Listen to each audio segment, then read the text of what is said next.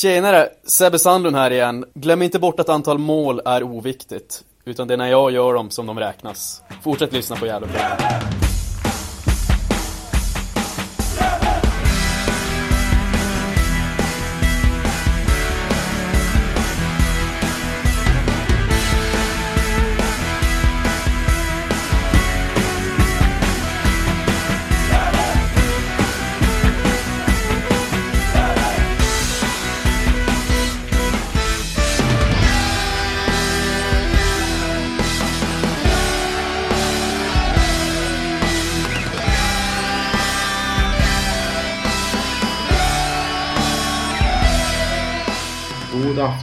Gävle vänner! Mitt namn är Niklas Backlund och det här är Gävlepodden avsnitt 186. I detta avsnitt får ni höra en exklusiv intervju med Lars Sologubb som är den nya rådgivaren i Gävle IF. I denna intervju berättar han om hur han kom i kontakt med Gävle IF och eh, mycket om vad han har gjort innan i Ullevi Tennisklubb och i Svenska Badmintonförbundet. Vi kommer också komma in lite på vilka utmaningar han har fått beskriver sig av Gävle IFs styrelse och vilka utmaningar han ser i klubben. Förutom detta så pratar vi också lite om vilka spelare han har sett från 60-talet när han började gå på Strömvallen som arbetargrabb från Stixlund och eh, det här, detta är toppenavsnitt tycker jag, så ni kan verkligen ha någonting att se fram emot att lyssna på. Innan ni börjar komma in och lyssna på detta avsnitt vill jag påminna om att vi på onsdag den 1 juli har ett uppsnack med Isak Lidberg inför Luleå som ni jättegärna får vara med och kolla på och stötta kampanjen Vi är Gävle. Och så kommer vi ha Studio Carrick på söndag från Galevallen där vi har spännande gäster på G. Hoppas ni får en fin lyssning.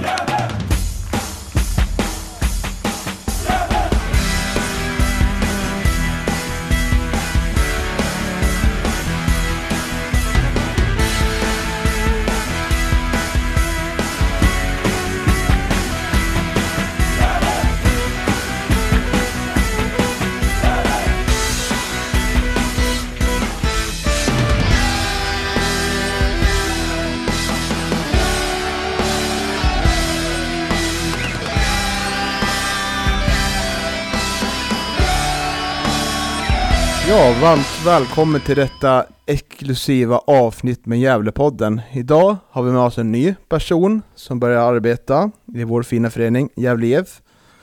Och varmt välkommen säger jag då till Lars Sologubb. Ny, om man nu kan kalla det rådgivare kanske. Eh, med bakgrund i Ullevi Tennisklubb som klubbchef och förbundskapten för Svenska Badmintonförbundet. Bland annat. Hur är läget? Ja, men läget är bra. Jag vill passa på att tacka för att jag får den här exklusiva möjligheten att prata i Gävlepodden. Det är jag väldigt tacksam för. Eh, så, så ja, tack för det. Yes.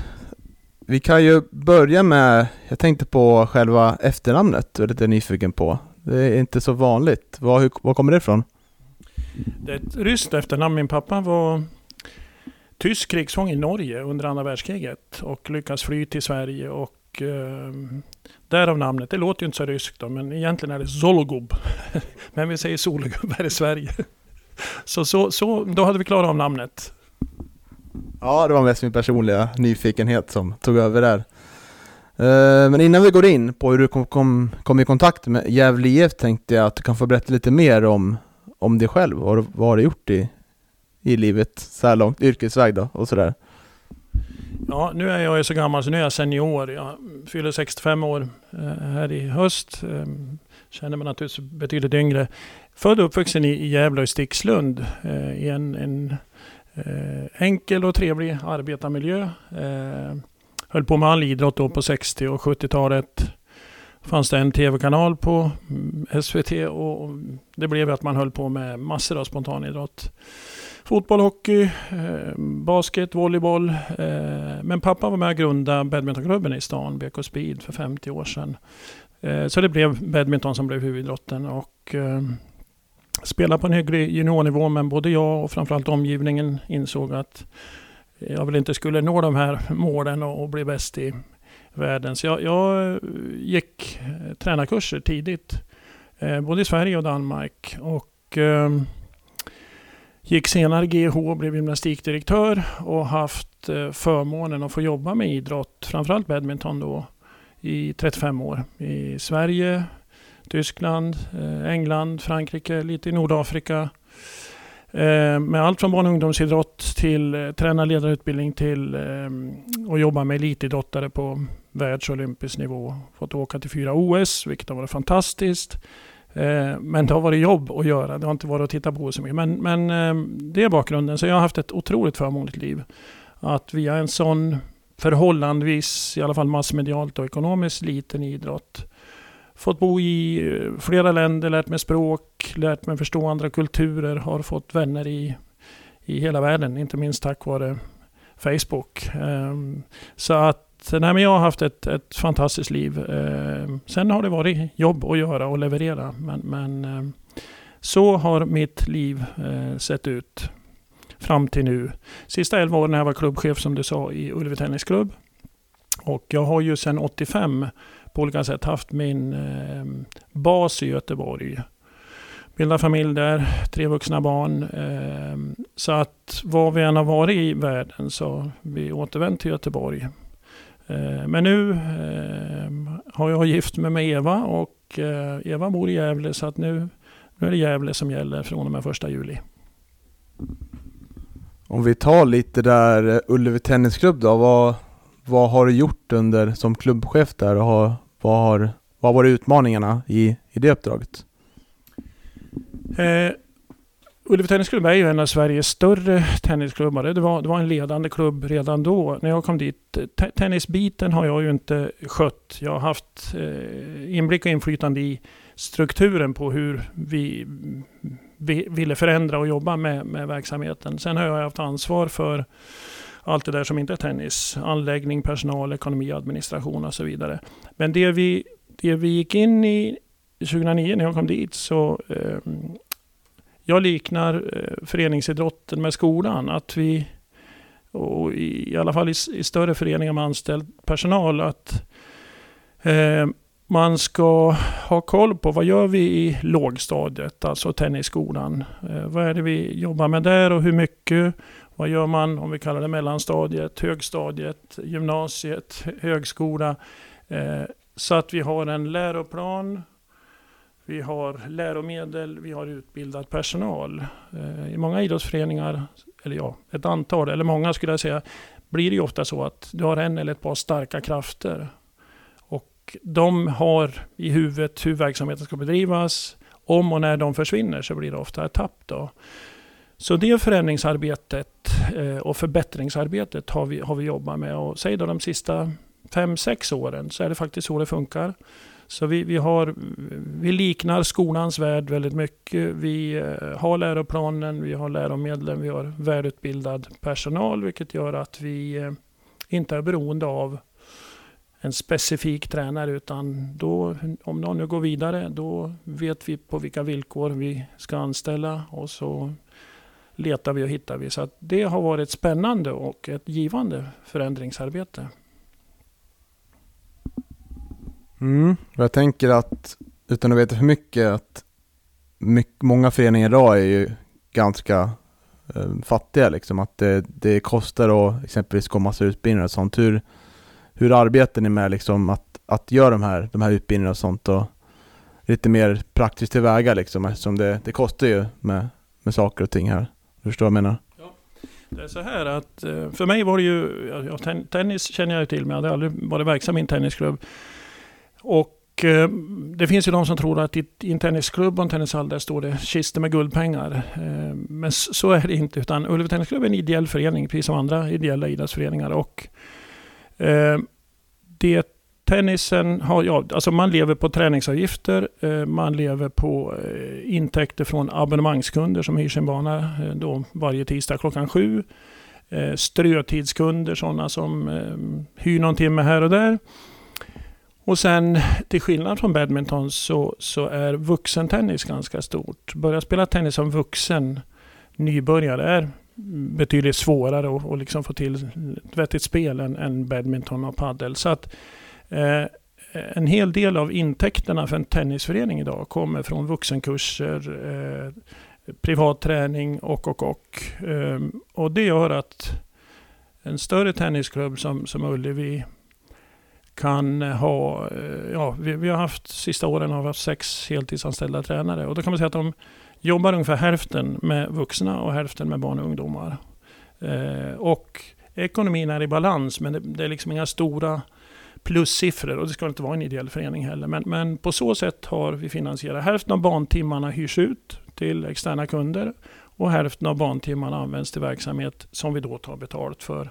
Eh, men det visar sig att de avgifter tennisklubbar lägger på träningsavgifter, de är inte mycket högre än vad det är i en badmintonförening till exempel. Mm.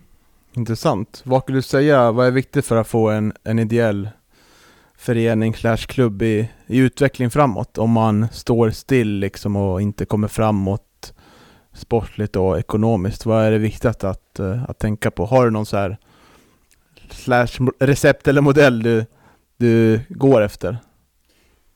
Ja, men jag tror det viktigaste av allt det är ju att man har en verksamhetsmodellorganisation som talar om eh, vad vi är, vart vi vill och, och vilken typ av verksamhet, aktiviteter ska vi bedriva och att utifrån det har kompetensen som behövs då hos tränare och andra som finns i föreningen. Eh, och att man hela tiden jobbar med utveckling av det här. Eh, och, och framförallt beskriver som sagt var är vi, vart vill vi, hur gör vi? Och så, och så se till då att om möjligt eh, ha den kompetens hos medarbetarna som behövs. Mm. Vad tycker du, vad finns det för likheter mellan tennisen och fotbollen? Sådär rent or organisatoriskt. Ja, men skillnaden är ju att om vi säger organisationsmässigt så, så anser jag att om det nu är en idrottsförening eller ett företag så, så, eller skola som jag nämnde så ska det ju bedrivas på, på samma typ av sätt. Eh, skillnaden eh, mellan tennis, badminton å ena sidan och fotboll är att det är en lagidrott. Då. En annan skillnad är att det finns eh, eh, publik, fans som, som tycker till och så vidare. Men annars är det, är det samma sak. Alltså, du, du sätter dina mål, eh, du tittar på nuläge, du tittar på vart du vill och sen eh, fylla på det med, med alltså, som jag, nu upprepar jag mig, men eh, vad behöver vi göra för att nå målen? Både på kort sikt då, på ettårsbasis, på femårsbasis. Och där har ju Gävle IF, man har ju både verksamhetsplan för kommande året, man har långsiktiga mål för 2025 och då handlar det om att beskriva vad behöver vi göra för att nå dit. Och sen får man skruva en budget som gör att man kan genomföra det man vill eh, jämföra. Men på din fråga så, så eh, företag, idrottsförening, skola, ja men det, det, det är väldigt mycket likheter tycker jag. Mm. Och om vi ska komma in lite på badmintonförbundet då. Du beskrev lite innan vi pratar, innan vi spelar in, att du är ju badmintonspelare i i grunden då. Uh, hur skulle du säga, hur var det att vara, att vara delaktig i Svenska Badmintonförbundet? Hur, hur, hur pass stor, jag har inte så bra koll på badminton liksom, men hur, kan du beskriva lite? Det var ju så här att eh, Sverige var ju fram till om man säger, mitten, slutet av 90-talet Eh, Eh, en världsnation i både tennis, pingis och badminton. Och nu är väl pingisen på väg tillbaka. Men det hände saker i, svensk idrott överhuvudtaget som gjorde att idag är Sverige badmintonmässigt så är man en B-nation. Eh, men på 80-talet när jag blev involverad första omgången då var man nog en ehm, ja, topp 5, topp 6 nation i, i världen. Vi hade många väldigt väl fungerande badmintonklubbar i landet. Framförallt i de tre storstäderna. Och ett väldigt positivt och eh, effektivt samarbete mellan klubbarna. Alltså man, man slogs när det var match, men man samarbetade när man tränade. Och eh, det var ju fantastiskt spännande. Jag var ju ganska ung, jag var drygt 30 när jag fick tillsammans med två kollegor leda landslaget och resa jorden runt, höll jag på att säga, men mycket till Asien. Eh, och då fick vi också en inblick i hur, hur eh, verksamheten i Kina, Indonesien, Malaysia och så vidare fungerar, vilket var förhållandevis annorlunda när det gäller organisation och eh, sätt att leda. Men eh, vi kunde sno många idéer vad gällde ja, men, träningsprinciper och hur man tränar och hur mycket och vad man gjorde i olika åldrar och och och. Eh, så det var, det var häftigt ehm, och eh, hedrande att få, få vara med på, på den nivån som, som ung arbetargrabb från Stixlund. Ehm, ehm. Sen kom jag ju hem och eller ja, jag var hemma. Sen blev det gymnastiklärarjobb tänkte jag, men det blev det inte. Utan sen blev det en omgång i Frankrike fem år. Frankrike var nybörjarnation i badminton. Men fick tack vare att badminton blev olympiskt 92 så fick man helt andra möjligheter. Inte bara ekonomiskt utan man fick eh, tillgång till ja, men idrottsmedicin på högsta nivå, idrottsforskning och, och, och, och. och. Ehm, och det i sig var fantastiska år, för jag, jag, kunde inte ett ord franska när jag kom, men anser att idag är jag flytande på mitt sätt eh, och, och, blev väldigt förtjust i Frankrike. Sen eh, kom vi hem med familjen och jag jobbade med landslaget fram till OS i Atlanta. Och någonstans fanns alltid den här målet om att jobba som gymnastiklärare. Men det blev aldrig så. Eh, utan eh, brittisk idrott som gjorde sitt sämsta OS i modern tid i Atlanta gick in i ett stort förändringsarbete och och eh, sa att nu måste vi se hur andra länder jobbar. Så att man eh, vände sig till, ja, till Sverige i det här fallet vad gällde badmintondelen för brittiskt. Man är ju Storbritannien på OS Eh, VM så är man England, Skottland, Wales, Nordirland. Så jag fick en ny, en ny tjänst som eh, ansvarig för brittisk olympisk badminton. Då. Och igen, det, det är ju fantastiskt att få flytta till, bo i Eh, ytterligare ett land. Eh, inte minst kulturellt. För det är skillnad på, eh, jag var ju i Tyskland några år också, Tyskland, Frankrike, England och Sverige. Ehm, kom hem och blev, sökte en tjänst ehm, på Badmintonförbundet som förbundschef. Så jag hade den rollen i tre år. Men ville gärna hem till Göteborg. Jag veckopendlade i sju år till England och tre år till, eh, till Stockholm. Och då fick jag en eh, förfrågan om jag ville söka tjänsten som klubbtjänst, eh, klubbchef i Ullevi Tennisklubb. Där man då hade tagit beslut att man ville se om det kunde vara positivt att hitta en klubbchef från en annan idrott än, än just från tennisfamiljen. Då. Och det har varit en, en otroligt spännande resa också. För jag sa inledningsvis att det står inga kistor med guldpengar, men på grund av det här med vuxentennis och annat så, så har många tennisklubbar en lite mm, stabilare ekonomi än en badmintonklubb.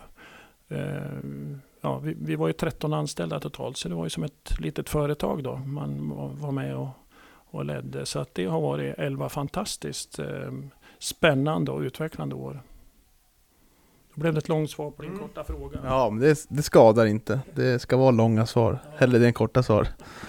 Men om vi ska gå över då till eh, Gävle IF.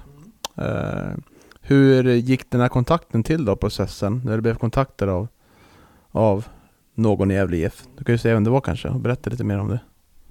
Då ska jag lägga ut texten igen. Eh, det är så här att jag, jag har ehm, en, en ja, ungdomskamrat ska man säga. Sen gymnasieåldern så är jag god vän med Stefan Lundin som jag har ett förflutet både som spelare och tränare i Gävle IF. Och eh, vi ses, han bor ju fortfarande i Göteborg eller har flyttat tillbaka till Göteborg ska jag säga. Eh, och eh, när jag hade bestämt mig för att flytta till Gävle så kontaktade jag Stefan och, och berättade det och så kom vi in på Gävle IF och resan från där man var för några år sedan och där man är idag och eh, ja, då sa jag, men du, kan man vara behjälplig tror du? Ja men sa han, det, det absolut. Och du har ju provat på andra idrotter eller en annan idrott än, badminton. Eh, det är inte fotbollskunskap eh, som behövs, den finns ju i huset. Eh, så det var jag som kontaktade, jag tror att Stefan hörde av sig till Anders Wikström som ju är ordförande i valberedningen. Och jag tror han kontaktade Malin, så jag ringde Malin och berättade vem jag var. Och, och undra om finns det på något sätt någonting jag kan hjälpa till med. Så, så är jag väldigt eh, intresserad. Jag vill ha utmaningar. Jag vill liksom inte komma till dukat bord utan jag vill gärna ut på djupt vatten då och då. Eh, så så togs kontakten. Så det var, det var väl jag som var proaktiv. Eh, och eh, därefter så träffade jag Malin och vice ordförande Torgny Balkefors när jag var i Gävle. En, en helg och ja, på den vägen är det. Jag har haft digitalt möte med hela styrelsen. Jag har också haft fysiskt möte med styrelsen och eh, det har tagits referenser och och och. Eh, nej men så, så var det. det var, jag, jag, ville, eh, jag går i pension åldersmässigt men jag, jag vill inte sluta jobba. Det tror jag inte jag mår bra av. Och att då få en möjlighet, och det ska jag säga, det är otroligt hedrande igen för en enkel badmintongubbe från, från Stixlund och få Eh, ja, men medverka i, i, i en sån anrik klubb och i världens största idrott. Det är fantastiskt spännande, eh, måste jag säga. Så det är jag glad och tacksam för. Ja, och eh, när du pratar med styrelsen då och kanske pratar lite med anställda här också. Vad har du fått beskrivet för dig? Vilka utmaningar finns det att, eh, att eh, ta sig an? Jag kan tänka att ekonomin kanske är en del, men det finns väl även andra utmaningar som du fått beskrivet av dig? Eh, ja men när vi då hade kommit en bit och eh, jag hade träffat Torgny och Malin så mm, hade jag ju tusen frågor och jag bad dem om eh, lite underlag. Eh, ja men verksamhetsberättelser, arbetsbeskrivningar och, och, och, och, och. Och har fått massor med material. Eh, jag har läst på, jag har haft ytterligare frågor för att få en bild av var är man i alla olika verksamhetsdelar? Det är ju liksom inte bara herrarnas A-lag det handlar om. Det är ju en stor förening. Och eh, eh, resan från där man var för är det fyra år sedan, fem år sedan, till där man är idag Eh, har ju varit tuff. Det, det, har jag förstått utan att ha haft det här materialet. Om jag får ta en parentes så måste jag säga att 12 år i Allsvenskan jag har ju tränare anställda i, i Ullevi som är, eh, de flesta är blåvita, någon är rödblå, ingen är gaisare. Men jag har ju fått mycket skit genom åren. Eh, eh, och jag säger att det är ett mirakel i en hockeytokig stad att man har ett fotbollslag 12 år i Allsvenskan. Det, det är fantastiskt. Det är imponerande. Och jag var ju glad en måndag där när Blåvitt hade varit uppe på Strömvallen och kom hem med 5-1 i baken. Då var det tårta i Ullevi Tennisklubb. Eh, nej men det, det, det, är ju... Man var, jag tror man var 14 anställda under de åren. Några av dem. Man är 4, 5, 6 nu. Eh, eh, man bedriver eh, ungefär samma typ av verksamhet. Man har ett herrlag i division 1, ett damlag i division 1. Man har pojkar, flickor. Man har en akademi Eh, och det är klart att det, det är eh, tufft. Och det var väl något år där för några år sedan där man, där man faktiskt fick gå ut och be om ekonomisk hjälp. Eh, och, och, med det ekonomiska stöd som kom från svensk elitfotboll under allsvenska och superettatiden, mm, det, det finns inte längre. Det är klart att det är en jätteskillnad. Där måste jag säga att stor eloge till styrelse och kanslipersonal som gör ett fantastiskt jobb rent fysiskt men också ekonomiskt. Och, och eh, trots coronatider så är det liksom inget skarpt läge utan det hanteras på ett väldigt proffsigt sätt. Eh, det jag gärna vill ta fram och som förvånar mig när jag läste på Ja, det här känner du till, men det, det finns runt tusen barn på eh, Sörby IP under Anders Bergs ledning. Eh, 36 procent är tjejer. 30% av barnen och ungdomarna har invandrarbakgrund. Man gör ett otroligt jobb för eh, ja, en samhällsinsats. Eh, däremot kunde jag liksom inte se det marknadsfört någonstans på, på ett sätt. Och idag så är det ju så att många företag gillar de här mjuka värdena. Eh, och det, det måste vi ta fram och, och, visa upp på ett betydligt tydligare sätt. Men, men eh, ser man på Gävle IF fotboll deras totala verksamhet så är det imponerande. Eh, en imponerande bred och för, för Gävle, ett bättre Gävle är ett begrepp här som, som handlar just om ehm, de insatser man gör, inte minst då på Sörby IP. Med, ja men det här känner du till med summercamp, nattfotboll, rastfotboll. Eh, nu kör vi två läger i sommar. Ett eh, sommar, eh, en sommarskola på Sörby IP första veckan i augusti. Vi kör samtidigt här på Gavlevallen ett målvaktsläger som, som inte körs så ofta eh, för barn och ungdomar. Vi eh, går in i ett projekt som heter Kompis Sverige. Eh, handlar om eh, Eh, att eh, ja, men bistå nya svenskar eh, på ett sätt som gör att de integreras hos oss, att de förbättrar språket.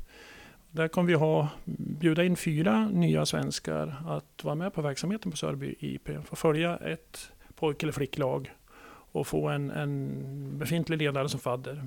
Eh, vi tycker att sånt måste vi göra. Eh, och det görs mycket sånt redan i Gävle IF. Samtidigt så är det ju en möjlighet att rekrytera nya ledare. Då. Ehm, så de bitarna är ju någonting som är fantastiskt bra. Eh, Verksamhet är bra för, för staden Gävle. Ja, tänkte mer på om du ska kanske berätta lite hur, hur arbetsbeskrivningen för dig kommer se ut och hur mycket du kommer kommer jobba och vad mer du kommer jobba med i klubben?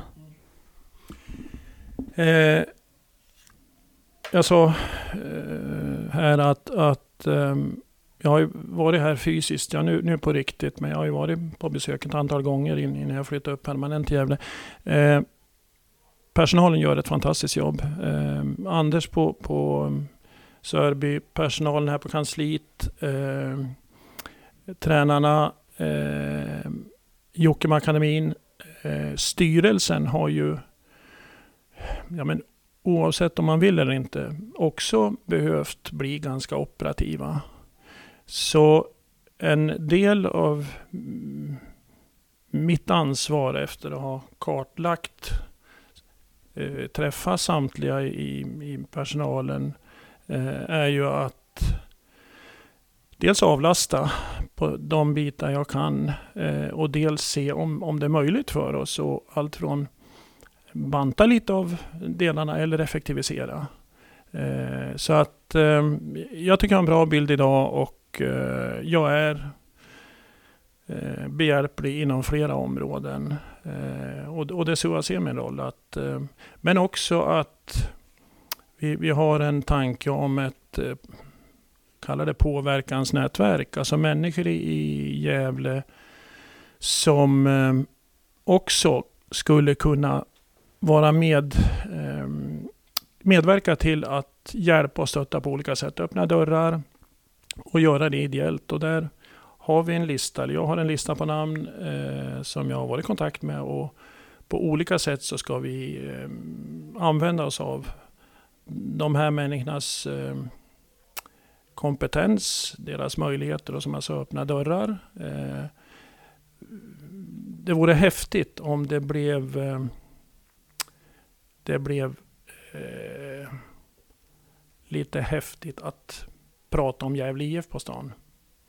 Eh, det kanske det är på vissa håll, men, men jag har ju förstått att man, man har tagit en del smällar eh, av olika skäl de här åren. Så att eh, eh det är en del, att, att påverka eh, folket i Gävle med hjälp av människor som, som vill och har ett stort Gävle IF-hjärta att, att vända på den här skutan.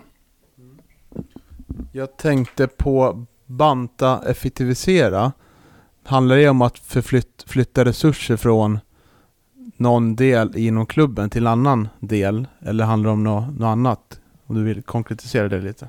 Nej, det handlar inte i något nuläge om att flytta resurser utan det handlar om att via den här kartläggningen, jag, jag tycker jag har en bra bild av de olika verksamhetsdelarna. Se till eh, vad, dels prioritera så vi gör rätt saker i rätt ordning. Och, och, det kan ju också leda till att det finns delar i, i verksamheten som, och då tänker jag inte i första hand på fotbollsverksamheten, men som kanske ska vila lite grann. Eh, och, och som jag också sa, att jag, ja men inom alla de här områdena kan avlasta och, och, vara bollplank och ge lite feedback utifrån ja, min bakgrund. Då.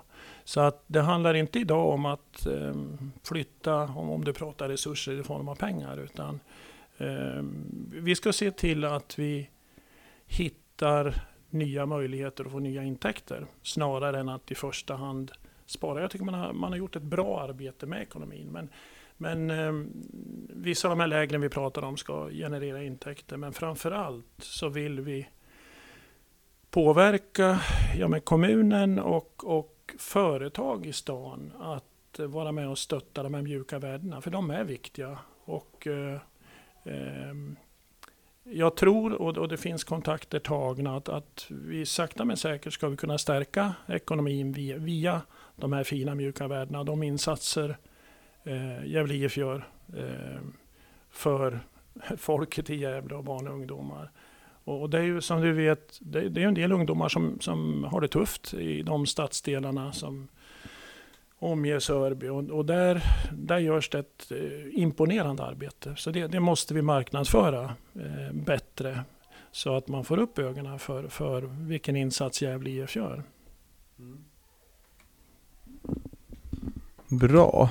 Jag tänker på, eh, ska se här. Eh, ja, den ekonomiska situationen i klubben har ju varit ett stort orosmoment som man åkt, eller även när man var i Allsvenskan, men kanske mer påtagligt när man åkte ur Allsvenskan. Och nu är ju coronakrisen här.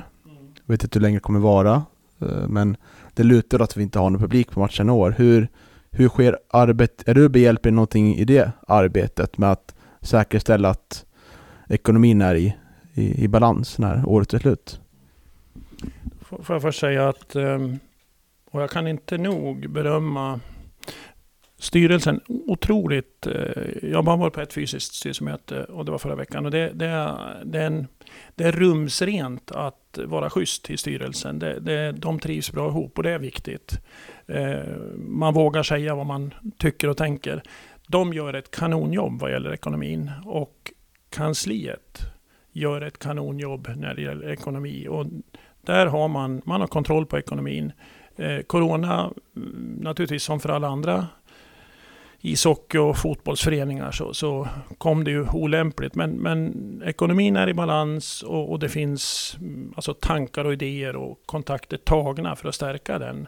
Både via partners, eh, när ju Sebastian gör ett jättejobb, eh, men också via eh, olika typer av bidrag som eh, kan sökas. Eh, Allmänna arvsfonden är ett. Det finns eh, försäkringsbolag som har bidrags och stipendiefonder. Så det, det är självklart en del av, inte bara mitt jobb, men det är klart att jag är delaktig även där. Vilka styrkor tycker du kan tillföra som inte finns just idag i, i Gävle IF? Ja, men jag, jag, med den erfarenhet jag har haft förmånen att få och den ålder jag är i. Det sägs att man blir klokare med ålder men man, man eh, har gjort alla misstagen redan. Så, nej, men jag, jag, är, eh, jag ser mig som en positiv människa. Jag, jag gillar att träffa folk och, och tjata och, men, men framförallt se möjligheter. Och, och eh, jag är en doer. Jag vill jag ger mig tusan på att vi ska leverera. Sen inom vilket område det är. Men det är väl med hjälp av det då stimulera och, och uppmuntra och berömma övriga. För de gör ett otroligt jobb. Eh, och det är liksom inga 40 timmars veckor normalt sett. Eh, nu, nu, är det lite permitteringar och så. Men det, det är ju inom den här typen av, av verksamhet, idrott, det är ju en livsstil snarare än bara ett vanligt jobb. Och, och, det kan vara sena kvällar och man är här och, och um, har uppgifter under matchdagar och, och, och. Så att styrelse och personal gör ett kanonjobb. Och det, det ser jag som min uppgift. Att som sagt allt ifrån att avlasta till att ge feedback, stötta, kanske komma med lite dumma frågor om skulle vi kunna göra det här på annat sätt och så vidare. Så att eh, jag vill komma in med positivism och eh, vara med om att fortsätta skapa och stötta en positiv inställning här. Och, och jag har ju förstått att tidigare år, och kanske inte minst förra året, det var nog tufft för såväl styrelse som personal. Som, som eh, eh, ja, men vi, vi, pratar ofta om A-laget här, det, det, är mycket mer än bara, men det är ju ingen tvekan om att med starten killarna, även tjejerna haft i division 1, så, så tycker personal att det, det, är kul att gå till jobbet nu. Och, och det ser jag som en, en viktig uppgift för ja, men en rådgivare, kallar det vad du vill, att, att peka på det som är bra. Samtidigt som sagt var då titta på sånt som, ja men skulle vi kunna göra det här på annat sätt? Skulle vi kunna effektivisera eh, eh, och göra saker ännu bättre? Och, och, då tror jag att någon som kommer in, inte från fotbollsfamiljen med den bakgrund jag har, eh, ja men jag ställer kanske de här frågorna som som låter förbannat korkade men, men som ibland kan vara bra att ställa. Och vi kan ju tillägga då, om vi inte sagt att du kommer jobba på ideell basis va? Visst var det så? Ja, men jag jobbar helt ideellt och det har aldrig handlat om något annat utan ehm, eh, Eh, ja men igen, som jag har sagt eh, flera gånger, ja, för mig är det en otrolig utmaning att få komma hem till Gävle och få vara delaktig i, i en klubb. Ja, pappa tog mig till Strömvallen på 60-talet. Eh, Gävle IF och Brynäs IF, det är ju liksom... Det sitter i mitt hjärta. Eh, och, och få komma i ett läge som nu... Mm, det låter dumt, men jag, jag, jag, jag är ju hellre delaktig i ett lite jobbigt läge än, än dukat bord. Det måste finnas utmaningar. För mig är det stimulans. Eh, och eh, ja, det är på ideell basis och det har aldrig varit tal om något annat. Vi kommer in lite på Gävle IF eh, organisatoriskt sett. Det har ju varit sedan man åkte ur Allsvenskan 2016. Då var det en sportchef som satt med, Hasse Bergen. Han var inte med då ner till Superettan utan valde att sluta. Eh, man valde då att ersätta med en eh, kommunikatör. Inte, eller man tog in en kommunikatör istället för en sportchef rättare sagt. Och eh, sen försvann ju tyvärr kommunikatören för att eh, de åkte ur en till. Och det har varit en eventansvarig också anställd. Och det vi har diskuterat många supportrar att vi har saknat den här sportchefsrollen i klubben. Att det är någon som har över, det övergripliga ansvaret för sporten. Och nu har vi, vi, har en, vi har en tränare som är lite mer sportligt ansvarig kan man säga. Vad tycker du är liksom vad är viktigt att ha som en grundbult på själva på kansliet i Gävle IF? Tränare, är en kommunikatör viktig, är en sportchef viktig eller ekonomiansvarig? Vad, vad är liksom själva grunden liksom? Om man ska, ska liksom, ja, kanske borde vara realistisk men också så här framtidsmålet. Vad ska man ha för roller på, på Gävle IF? Ja men som vi har nämnt så är det ju eh, en otrolig resa klubben har eh, tvingats till då. Jag tror att det var 14 anställda vid något tillfälle i Allsvenskan och nu är det fyra heltid som gör ett eh, hästjobb. Ehm, ja men ser man till läget idag. Jag var inte involverad när, när Micke blev eh, mm, eh rekryterad. Och jag får säga där, där har man gjort ett fantastiskt jobb. Det är ju en eh, tränare och en människa som eh, ger stort och positivt intryck. Eh, I dagsläget är det ju så att han är eh, eh ja, hu huvudtränare för herrarnas division 1-lag och har ju även delar av sportchefsrollen eh, då sitt jobb. Och, och, det är klart att vi är tillbaka och pratar ekonomi. Eh, du sa, ska resurser flyttas från något ställe till ett annat? Ja, nu, nu är ju ekonomin som den är och den, den är i balans och man har kontroll. Men i dagsläget med den ekonomin så finns det ju inga ekonomiska resurser att anställa en sportchef. Så att nu, nu får, och jag tror du har pratat med Micke så han har säkert beskrivit det. Men, men han har ju, för jag ställde ju de frågorna också när jag kom hit. Jag är nyfiken, även om jag inte är fotbollsexpert så, så har jag ju sysslat med lite idrott. Så jag ställde alla de här frågorna. Hur är det då med idrottsmedicin och eh, eh, mental rådgivare och, och, och, och, han har ju koll och han har ju via sina kontakter så, så kan han få lite hjälp här och lite hjälp där och, och nu när det gäller sportchefsfrågorna då, de, de är ju på hans bord. Eh, men med, resurser på en annan nivå, ja men då är vi i ett helt annat läge. Nu, nu handlar det om att gilla läget och göra det bästa av det läge som är nu. Och det, det, upplever jag. Eh, jag är ju här och tittar på träningar, både herrarnas och damernas. Och det är ju en eh, otroligt positiv stämning på plan när man tränar. Och där, där vet jag också att Micke har lagt mycket tid på att prata med folk. Prata med dem individuellt och i grupp. Och jag tycker, och, och eh, han, han, eh, ja, han har skapat, han och Mehmet har skapat en fa fantastiskt fin stämning i, i gruppen. Det, det, är ju ett ungt lag, många nya spelare. Man har eh, förändrat spelstil. Spelar, tycker jag, som sån här O'Learys-tränare, en, en sevärd fotboll. Ja, nu, nu ramlar jag ut på mycket här. Du frågar om, om sportchef. Nej, men jag, jag, läget är som det är och vad jag ser och förstår så funkar det bra. Men, men det som alla i huset, inklusive styrelserepresentanter, får ju ta på sig det där lilla extra just nu. Får jag prata om kommunikation? Kort.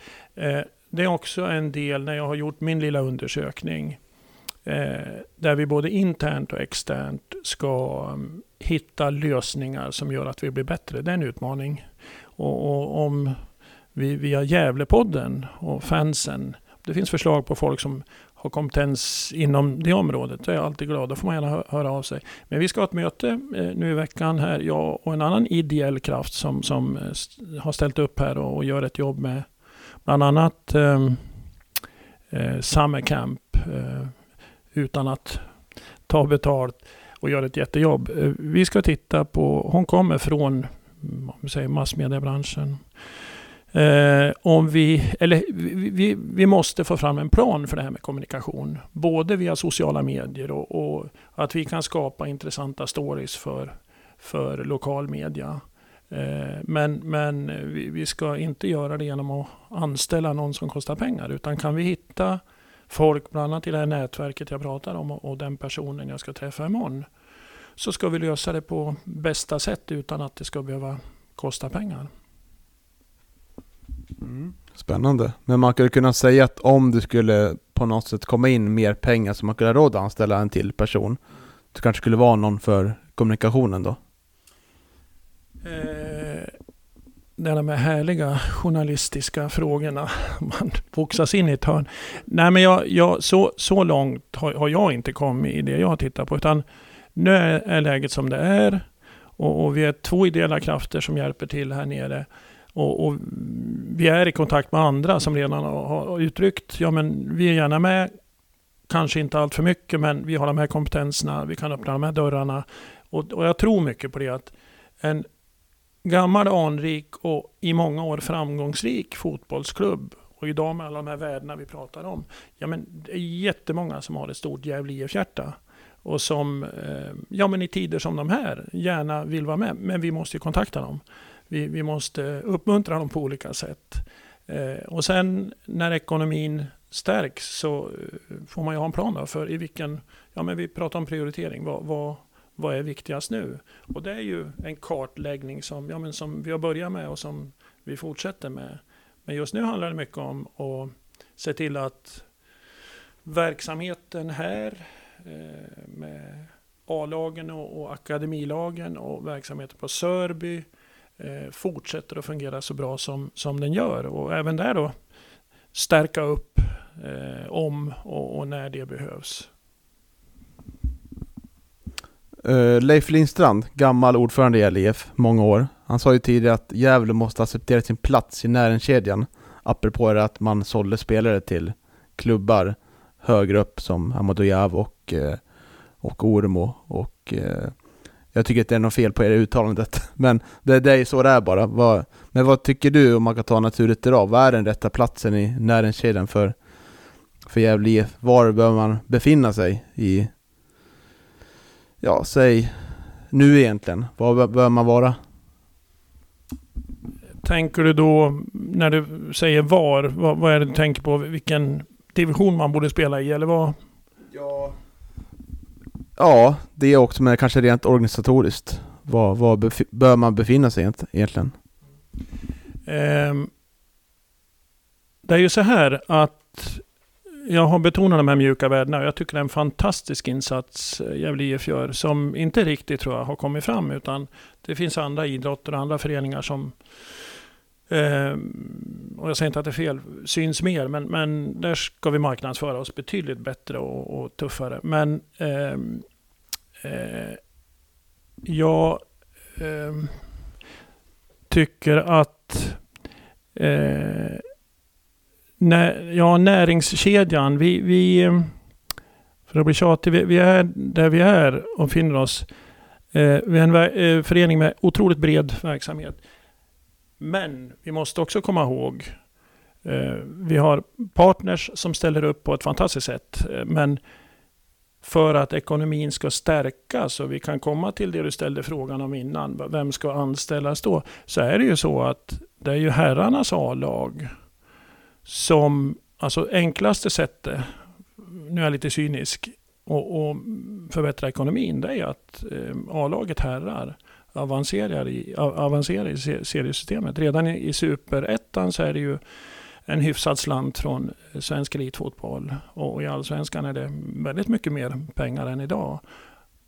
Så det är viktigt, men det får inte förta övrig verksamhet. Men det är klart det är så att om herrarna avancerar, det innebär ju inte att herrarnas A-lag ska ha alla pengarna, men det gör ju att vi har möjligheter att förstärka hela verksamheten. Inte minst på Sörby IP.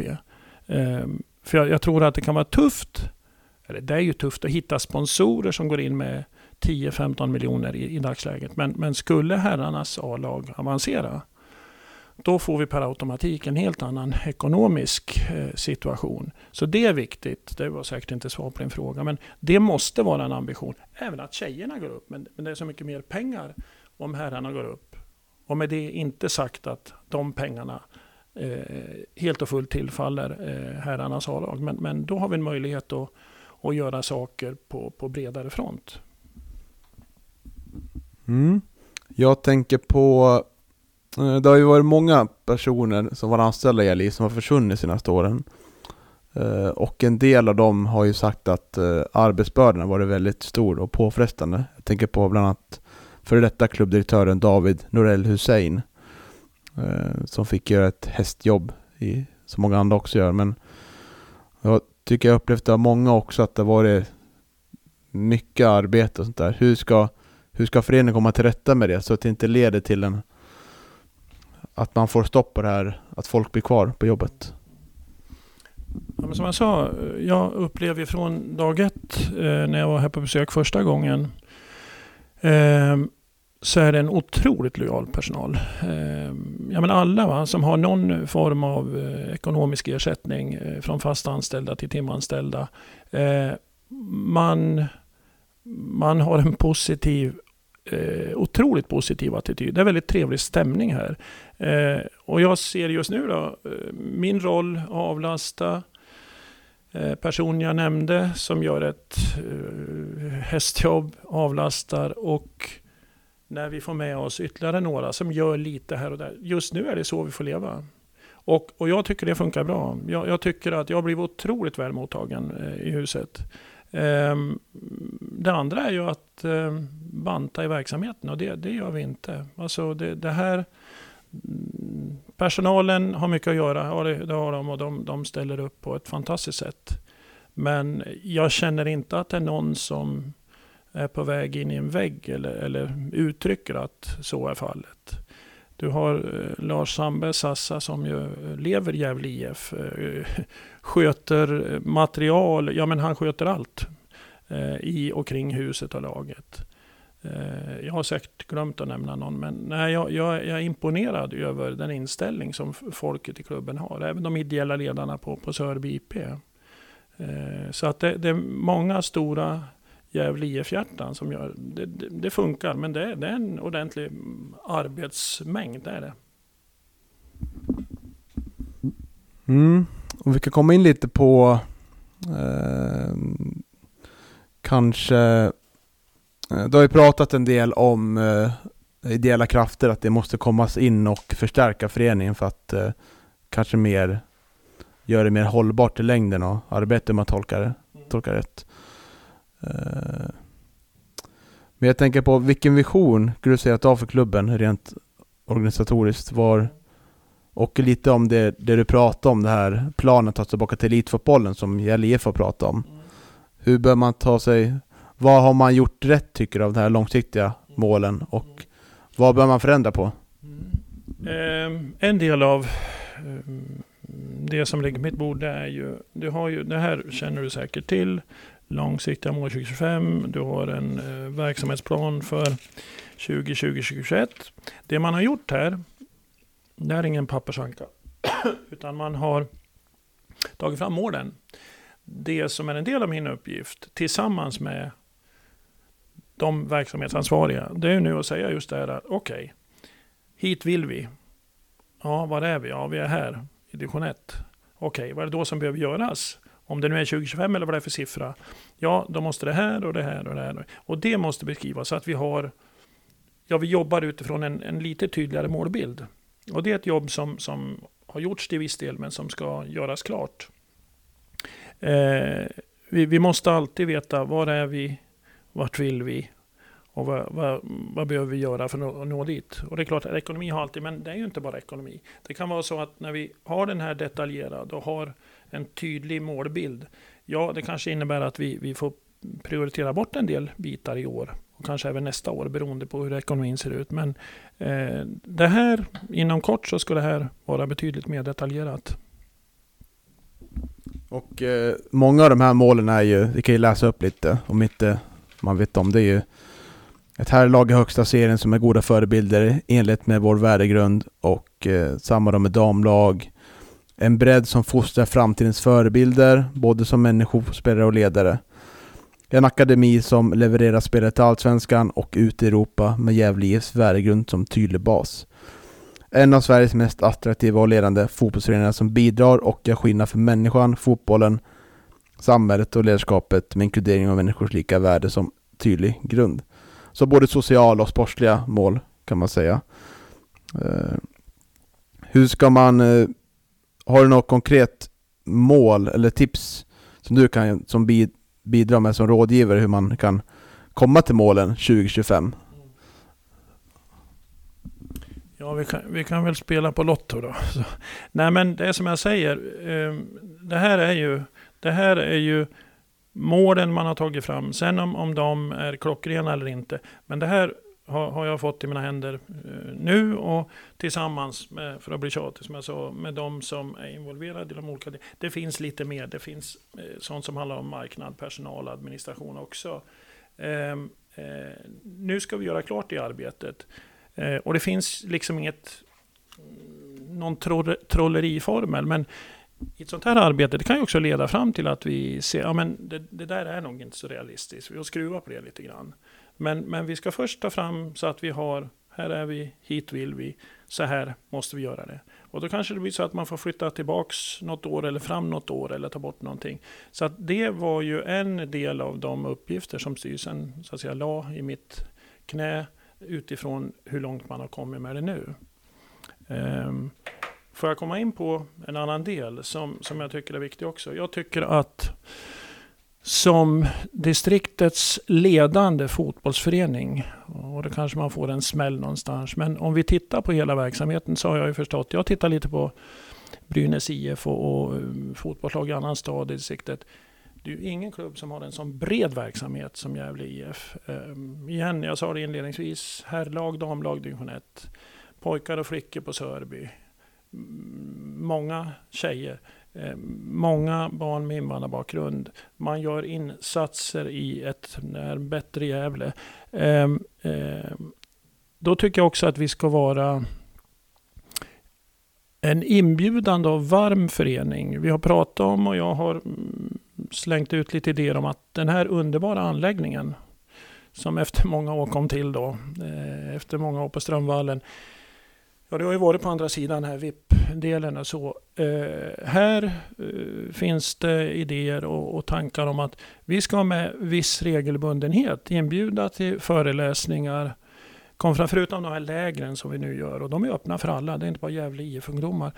Eh, ja, men ha, ha en... Eh, det kan vara dagskonferenser eh, som handlar om fysträning, fotbollsträning, målvaktsträning, idrottsmedicin, you name it. Eh, där vi har Eh, duktiga och, och intressanta och spännande föreläsare som vi inte i första hand ska tjäna pengar på, utan vi ska ta ett ansvar för, mm, ja men tillsammans med Gästriklands fotbollsförbund, tillsammans med SISU idrottsutbildarna så ska vi eh, ja, men på något sätt medverka till fotbollens utveckling i, i, i distriktet. Det tycker jag är viktigt för en, en stor förening. Jag hade möte med SISU idag. De är ju jättepositiva till att, att göra sånt. Och som sagt var, den sidan av, av Gavlevallen, ja den används ju inte så mycket men det är en jättefin eh, del. Så att eh, sånt ska vi också igång med. Eh, och även det hoppas jag medverkar till att det börjar snackas på ett bra sätt om Gävle IF på stan. Så det finns, finns med enkla medel så finns det saker vi kan medverka till och, och få snurr på som eh, jag ser som väldigt positiva för, för Gävle IF, för stan, för fotbollen i, i distriktet och där, där ska vi vara ledande. Mm, jag kommer tänka på, vi pratade med Anders Wikström i podden eh, som jobbar ju med klubbutveckling bland annat för svensk eh, elitfotboll. Och han påtalar ju någonting väldigt intressant att när han är ute och pratar mycket med klubbar så upplever jag att det, det är många klubbar som verkligen satsar mycket på själva spelartruppen. Att säljer vi någon dyr spelare så köper vi in en minst lika dyr medan han påtalar framgångsrecept som Falkenberg exempelvis där stor del av eh, eller en del i alla fall av intäkterna av en spelarförsäljning kan gå till stärka själva grunden i en förening mm. som kansliet och sådär. Och eh, jag tänker att det här är ju en väldigt resultat, eh, resultatinriktad sportfotboll och fotboll överlag. Att, eh, att få in en mer process om att jobba långsiktigt, att stärka kansliet och kanske agera smart sportligt måste ju vara, måste vara en utmaning tänker jag också. Du som har varit med i både tennis och badminton också, att det kanske fanns liknande paralleller där liksom att ja, kanske inte var någon fråga en bättre fundering men får jättegärna kommentera det. Ja, men jag, jag, Mm, jag, tror ju så här och jag, genom åren har jag också haft mycket fotbollsdiskussioner med Stefan Lundin och några andra. Um, ja men, och nu, nu, nu ehm, jag kommer in på det här med, med pengarna från SEF igen. Ja men under det måste finnas en plan för eh, ja, men worst case scenario, typ. Och det kanske det fanns, det, det vet ju inte jag. Men när man ligger i allsvenskan och, och även i superettan så tror jag att dels ska man se över, okej, okay, nu kommer det in pengar som, som är bra pengar. Måste finnas en plan. Hur, hur ska vi för att kunna bedriva den här breda verksamheten utan att, att minska? Hur måste vi då portionera ut pengarna? Det är viktigt. Det är också viktigt, tycker jag, att, eh, och jag var inte med på den tiden, men när det kommer in mm, större pengar än det gör nu så bör man nog också ha en plan på att avsätta en del av de pengarna i en fond. Eh, jag, menar, jag har ju följt IFK Göteborg i Ullevi Tennishall så har vi en konferensdel där de har hyrt i tio år inför varje hemmamatch för sina 50-50 lotteriförsäljare. Och eh, jag har ju följt Blåvitt eh, rätt på nära håll. Och jag menar, de har ju också ett antal år nästan varit förvånade över Ja, vi fick inte sålt en spelare för, för si och så många miljoner. Eh, jag tror det är en fara om, om du, ja, fara, om du lägger en budget som innebär att i år ska vi sälja för 10 miljoner. Det får vara något helt separat. Eh, nu vet inte jag hur Gävle IF har jobbat på den fronten, men det, det får snarare bli som en överraskande intäkt. Så att jag tror att de, eh, när man har möjligheten via att spela i en högre division och få ta del av SEF-pengar, så, så, tycker jag, Eh, utan att penetrera något sånt i detalj, att ja, men du, du måste lägga undan lite pengar. Eh, och du måste ha en budget som bygger på att eh, nu ligger vi i den här divisionen, vi har de här intäkterna, eh, bland annat från SEF. Eh, ja, men då, då eh, har vi råd med det här vad gäller herrarnas A-trupp. Och, och, under många år, eh, jag har ju läst lite historia, så, så du nämnde Hasse Berggren, eh, Oremo och andra. Ja visst, man, man sålde spelare för bra pengar. Men, eh, och, det, och det ska vara en målsättning. Jag menar, här står det om akademin och man ska, ska utveckla spe, spela på allsvensk nivå. Ja, det, det är väl jättebra men jag tycker inte att det får stå och falla med att i år måste vi sälja för 10 miljoner. Utan det, det, det, får ligga på sidan om, tycker jag. Och, och jag, jag, har ingen aning om hur man historiskt sett har gjort, men det, det är stora intäkter från SEF när man ligger högst upp. Eh, se över verksamheten.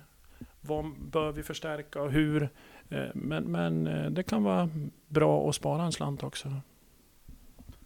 Ja, tyvärr har ju Gävle IF eh, förlitar sig mycket, min åsikt i alla fall, på spelarförsäljningar och den Allsvenskan. För man gick aldrig riktigt många miljoner plus varje år, utan det var ju knappt något om det var något. Så ja, det är intressant. Men om du ser på framtiden då? Eh, vad krävs det för att få ett intresse för fotbollslaget? Likadant som grannarna här uppe på Galvallen. Brynäs som ja, har ju vunnit betydligt mer SM-guld än, än Gävle IF men Eh, det finns ju många föreningar ute i landet som har ett stort intresse som inte har vunnit så mycket heller. Så vad tror du är viktigt då? Om man bortser från sportliga resultat då? Finns det något annat man kan göra för att bygga upp intresse? Ja, men dels då eh, Ja, men jag anser mig vara en väldigt social person. Jag gillar att snacka med folk och ställa frågor och berätta. Och, alltså jag, jag älskar att umgås med människor. Och jag är övertygad om att den här nätverksfrågan vi pratar om, och det kommer att hända lite grejer där, den är viktig. Att vi, vi, ehm, jag har varit i kontakt med och träffat en del inflytelserika människor i stan. Och eh, nu, nu, om vi igen då bara tittar på herrarna. Det, det är inte för att jag inte är intresserad av damerna. Det är minst lika viktigt. Men det är ju så när man pratar med de här människorna att, att man hade sju poäng efter tre omgångar i herrans division 1 det, det gör ju att folk eh, ja, är lite mer positiva till. Så det är ingen tvekan om att nu spelar man i, i, egentligen i tredje division i, i Sverige. Det är klart att man var bortskämd där under 12 år eh, i allsvenskan, även något år i superettan. Det är viktigt att representationslagen, både herr och dam, presterar bra. Så är det bara. Mm. Eh, det, det kommer vi aldrig ifrån. Det, det, är ingen som kan säga... Vill vi vara en förening som, som har ett stort stöd i stan, förutom de här otroligt fina mjuka värdena som jag tjatar om, så, så är det viktigt att eh, de två A-lagen är framgångsrika. Eh, så det kan vi inte sticka under stol med. Eh, sen är det som det är med, med, med ekonomin och, och handla spelare. Nu har, har, vi en medelålder på 21,5 år tror jag i laget.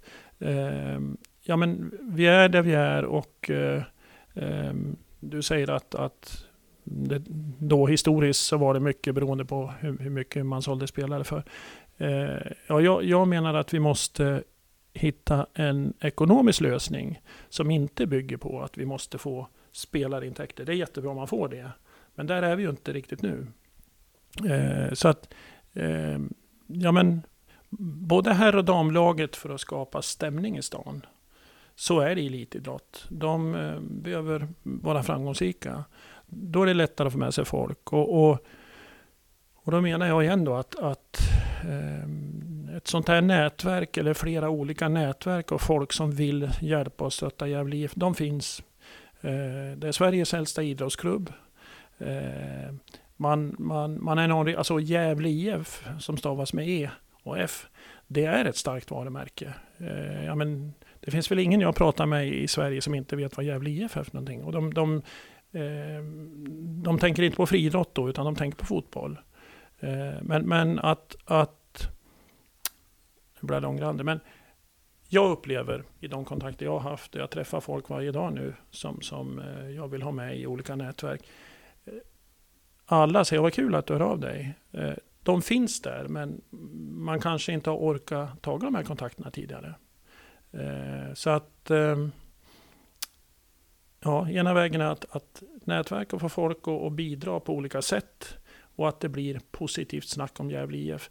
Och då har vi sånt här som Ja, men de här föreläsningarna, konferenserna, det är ju en, ett sätt. Dels att visa att ja, men vi vill hjälpa till. Eh, och det gör också att du får goodwill. Eh, det finns andra, andra idéer som vi har och som vi ska sjösätta ganska omgående. Eh, som handlar om att, att eh, ja, men på olika sätt skapa goodwill kring klubben. Så att det både blir rumsrent och intressant att stötta Gävle IF. Låter det säkert som att snacka en massa skit, men jag, jag tror jättemycket på det. Alltså, men, vi är människor och vi, vi mår bra när, när vi får bidra. Vi mår bra när andra tycker att man gör en insats. Och det ska vi liksom inte glömma. Så det är inte bara resultaten, på, men, men självklart har de betydelse, stor betydelse. Mm, spännande. Jag tycker att vi ska avsluta lite, men jag tänker vi har inte pratat så mycket om gamla Gävle IF. Du började gå på Strömvallen på 60-talet och många av våra lyssnare tror jag inte har så mycket koll på 60-talet fram till eh, säg, den senaste allsvenska sessionen. Kan du nämna några fina minnen och fina spelare från, från 60-talet framåt? Ja men om vi säger så här så, det, det mm, mina föräldrar, ja vi bodde ju i Stixlund i ett, ett litet hus där och eh, men vi hade ett rum uthyrt till en, eh, han var lastbilschaufför från Österfärnebo, han hette Karl-Axel Mosell. Och han hade en brorsa som heter Hasse Mosell som spelade i Gävle IF ett par år där på 60, kanske var på 70-talet. Och, och, man fick följa med där i, i, nere i ett omklädningsrum. Det, det, var ju en sån här jättegrej för mig. Hasse finns ju kvar i, i stan. Eh, och har också varit tränare för något av de yngre lagen under år. Och han är, eh, det finns tydligen två nätverk med äldre GIF-spelare som ses med regelbundenhet. Det är bland annat ett av de här projekten jag ska försöka eh, ta i och se om, om vi kan göra något tillsammans och vi kan få Ja, när de ändå fikar så kan vi ordna någon liten föreläsare. Micke kommer och pratar. Eh, Jessica, målvaktstränare i damlaget, kommer och pratar. Ehm, eh, så Hasse var ju en anledning till att jag blev ännu mer förtjust i Gävle IF. Det jag kommer ihåg, eh, ja men nu kommer han till Brynäs och innan Brynäs Gävle ihop, men det vet du vem som var första engelska spelaren i Allsvenskan? Nej, nej, jag är inte säker på att han var med sen när, när man gick ihop. Det blev ju ett allsvenskt lag av Gävle IF och Brynäs. Eh, Ronnie Powell var ju, det var faktiskt till Gävle han kom. Det, någon, det kommer man ihåg just för att han var engelsman. Eh, men annars, de jag kommer ihåg, det är ju ja, Stefan Lundin då naturligtvis. Men det är ju framförallt är det tränarprofiler. Lennart Liston Söderberg var jag ju. Jag cyklade från Stixlund ner till och, och hängde där på Strömvallen och lyssnade på hans, hans sätt att bedriva träning. Eh, och vi ska inte, även om det är preskriberat, men det, det, var ju liksom, och även eh, eh, när Stefan spelade, så Jens Lillotta Lindblom, jag tror han var från AIK. Han var här och du hade ju, eh, vad heter han, tysken? Eh, ja, ja, så att jag kommer faktiskt mer ihåg de profilerna. Och det var verkligen profiler på olika sätt. Så att, eh, men, det, men det var ju, alltså för, för mig var även de här 12 åren i allsvenskan senast, även om jag inte bodde i Gävle, så var det lite häftigt att man var kvar varje år. Jag gick på de matcherna på, på Gamla Ullevi då. Och oftast vann vi inte, men som sagt var, vi vann en gång med. Om det var 5-1 eller 5-0. Eh, jag vet när Tobias Hysén fick lugna ner Blåvitt-fansen där på Strömvallen. eh, ja, nej men jag, jag, alltså Gävle IF och Brynäs IF, det är, mina vuxna barn de säger alltid när pappa ställer en fråga från, om vilken stad han kommer ifrån. Jag säger ja men det är ishockeyns, fotbollens och bilindustrins huvudstad. Och säger mina barn när de var små att svara alltid Gävle när pappa ställer en fråga. Det är Ahlgrens bilar då tänkte jag på. Ja, världens bästa kaffe. Och man blir lite sån upplever jag att när man flyttar från hemstaden, även om man flyttar utomlands, så blir man ännu mer lokalpatriot och nationalist när man har bott utomlands. Eh, nej men jag, har, jag har härliga minnen från eh, sådana här fina sommarkvällar eh, och, och lördagar och söndagar på, på Strömvallen. Vad skulle du säga när du växte upp? Var det, var det Gävle IF alla? För jag märker idag, eller när jag var ung, att det var det många som håller på Stockholmslagen som yngre. Uh, hur var det när du växte upp? Vad var GIF det självklara valet för de yngre att gå och kolla på och heja med på då? Ja, men det, var, det, var, det var, fanns ju inget annat fotbollslag. Eh, så Sandviken var ju eh, ett bra lag under vissa eh, tidsepoker också. Med, det var ju Ronald Åhman mot Stefan Lundin typ. Men det fanns ju inte på kartan att hålla på Sandviken då, när man var grabb. Det var Gävle IF och sen var det i och med att jag bodde en kilometer från Gavlerinken var det mycket Brynäs också. Och då fanns ju inte Gävle IF här uppe. Så att, eh, nej, det är ingen tvekan om att när det var fotboll så var det Gävle IF. Och när det var och är ishockey så är det Brynäs IF. Mm. Ja, förändras lite kanske då, men eh, hoppas att eh, det blir mer intresse för Gävle IF i framtiden. Eh, ja, men eh, tänk att vi har pratat ganska lång tid då. Eh, efter lite tekniskt strul här i början som har tagit mycket av din tid framförallt så vill jag tacka på och passa för intervjun Lars. Hoppas du tyckte det var givande. Ja, men eh, jag är jätteglad att eh, ja, Oskar och sen du hörde av er. Ja, men jag, jag, tycker det är, en, det är ett privilegium att få prata i något som Gävlepodden och, och som ju vad jag förstår vänder sig i första hand till de här riktiga fansen.